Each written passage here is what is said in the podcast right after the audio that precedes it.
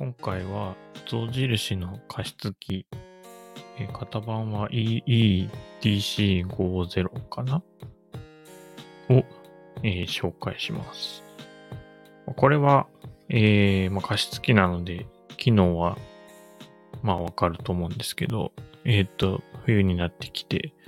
部屋が乾燥してきましたんで、今、今の時期、結構割と役立つものですね。で、まあ部屋を加湿するんですけど、まあ加湿器っていろんな種類があって、なんかのフィルフィルターを気化させるやつ、蒸発式みたいなやつとか、えっと、あとは超音波式で、まあ超音波で水を細かくして空気中に飛ばすっていうタイプとか、あるんですけど、これは、えっと、シャフ、なん、なんていう、沸騰式というか、蒸発式か、スチーム、スチーム式ですね。スチーム式の、えっと、タイプになります。まあ、これは、要するにお湯を沸かして、あの、水蒸気にして、加湿するんですけど、えっと、これつの良い点としては、結構多分、ちょっと前に話題になったんじゃないかと思うんですけど、象印が、象印って普通ポットとか、そういう、なんですかね、炊飯器とか調理器具を出しているイメージなんですけど、えっと、加湿器を出したっていうので、ちょっと話題になったような気もします。ツイッターとかで明らかにお前前世ポットだろみたいな感じで話題になってた気がします。で、えっと、モデルが新しくなってて、昔の前のやつは本当に白い、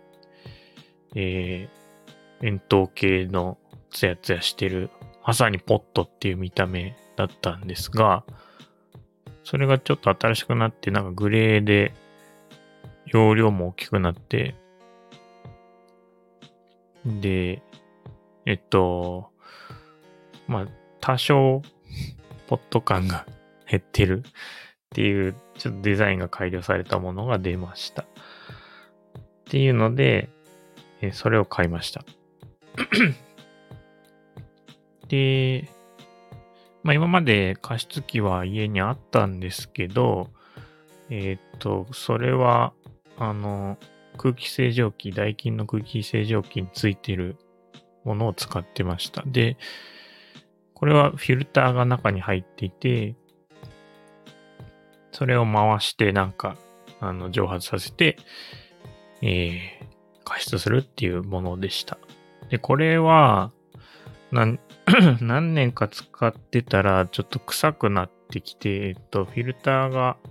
結構、カビみたいな、まあ、目に見えるわけじゃないんですけど、すごい臭い生乾きの匂いになってしまって、で、えっと、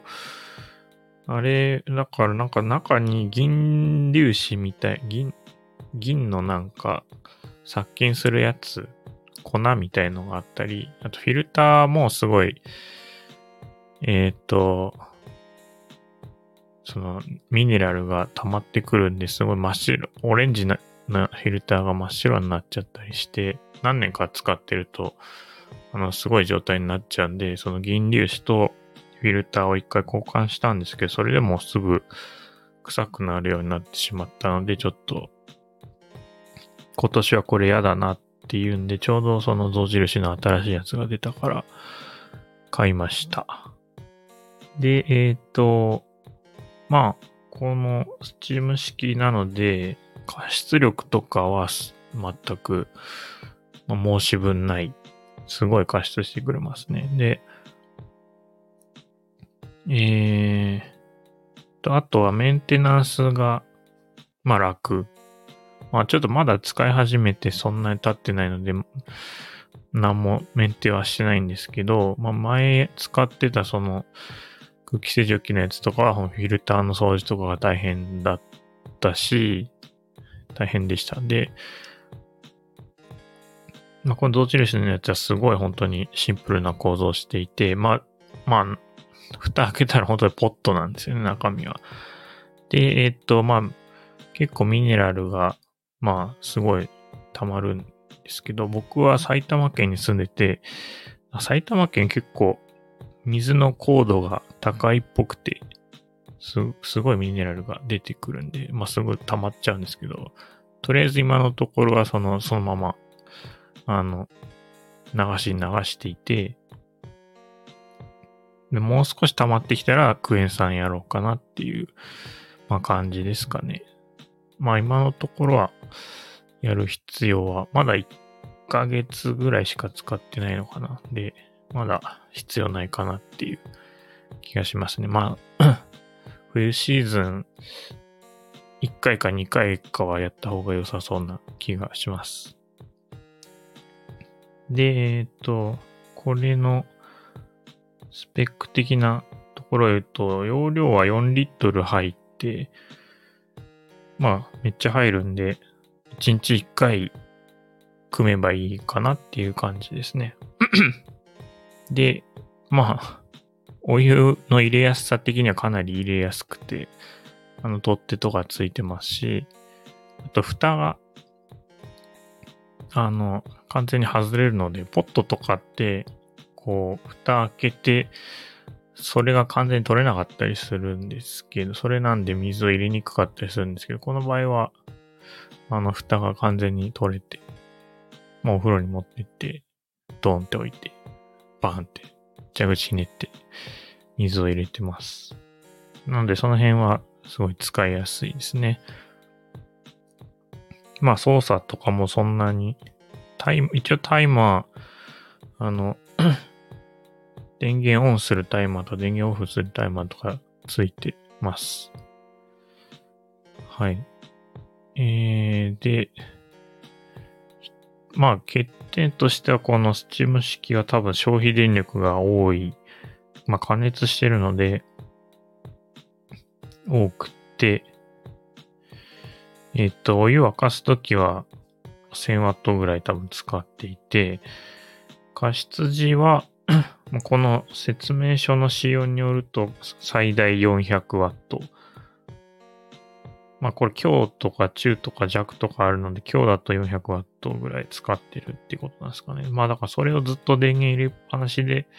加湿し続けてると結構な、えー、電気の消費量になるかもしれないです。ちょっとその辺まだあんまり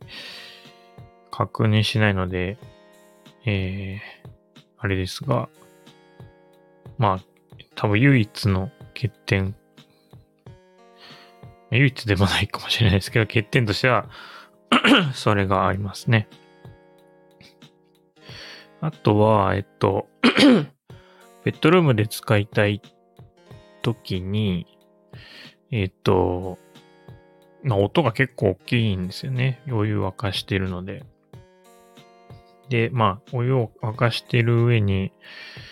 このサイズも大きいので、まあまあ、音が大きくて、ちょっとこれをそのまま使い続けながら、あの、寝るのはちょっと嫌だなっていう感じですね。あの、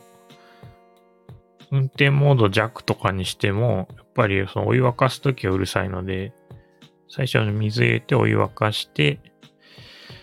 お湯が沸いたら加湿しだすんですけど、まあそういうお湯沸かすタイミングが、あの、周期的に、ず、なんか、静かだったな、静かだなと思ってたらお湯沸かし始めたりとかがあるので、まあ難しい大きく、音が、その小さい状態で使い続け、続けることはできないので難しいですね。だから、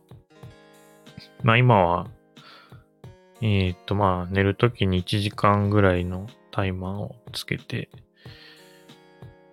えっ、と、まあ、寝てるときは完全にオフで寝てますね。まあ、それで一応結構、加湿としては十分かなと思ってます。はい。そんなところですね。えっと、だから まあ、この加湿器自体は持ち歩いて、えー、その昼間は、まあ、僕はリモートワークし家でしてるんですけど、昼間は、あの、仕事してる部屋に置いて、加湿して、で、夜は、あの、寝る部屋とか、まあ、あと、そのリビングルームとかで加湿するとか、まあ、移動しながら使ってますね。はい。だから、移動するときに、まあ、水汲むので本体移動するのは別に苦じゃないんですけど、えー、っと、電源ケーブルが、あの、これポットとかと一緒で外せるタイプ、マグセーフみたいになってる、あの、磁石で足引っ掛けたら簡単に取れるようなタイプの電源ケーブルなんですけど、これがもしね、売ってれば3つぐらい、まあ3つはいらないかな。2つ買って、その寝室と仕事場とに、まあ置ければすごい便利なんですけど、じゃあそういうのないかなとかちょっと思ってますね。はい。というわけで、そんなもんですかね。今日は、はい。えっ、ー、と、象印のスチーム式加湿器を紹介しました。まあ、これは、まあ、電気代を気にしなければ、えー、おすすめです。電気代気にする場合は、ちょっと他の方式のものを買った方がいいかもしれません。あと、デザイン面ですね。やっぱり、あの、一応、グレーで、その、すごいポット感があったやつよりは、ちょっと良くなってるんですけど、やっぱりでも、あんまりおしゃれではない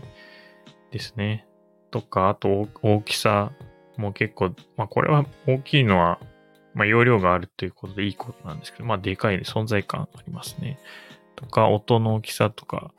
まあその辺が気にならなければおすすめできます。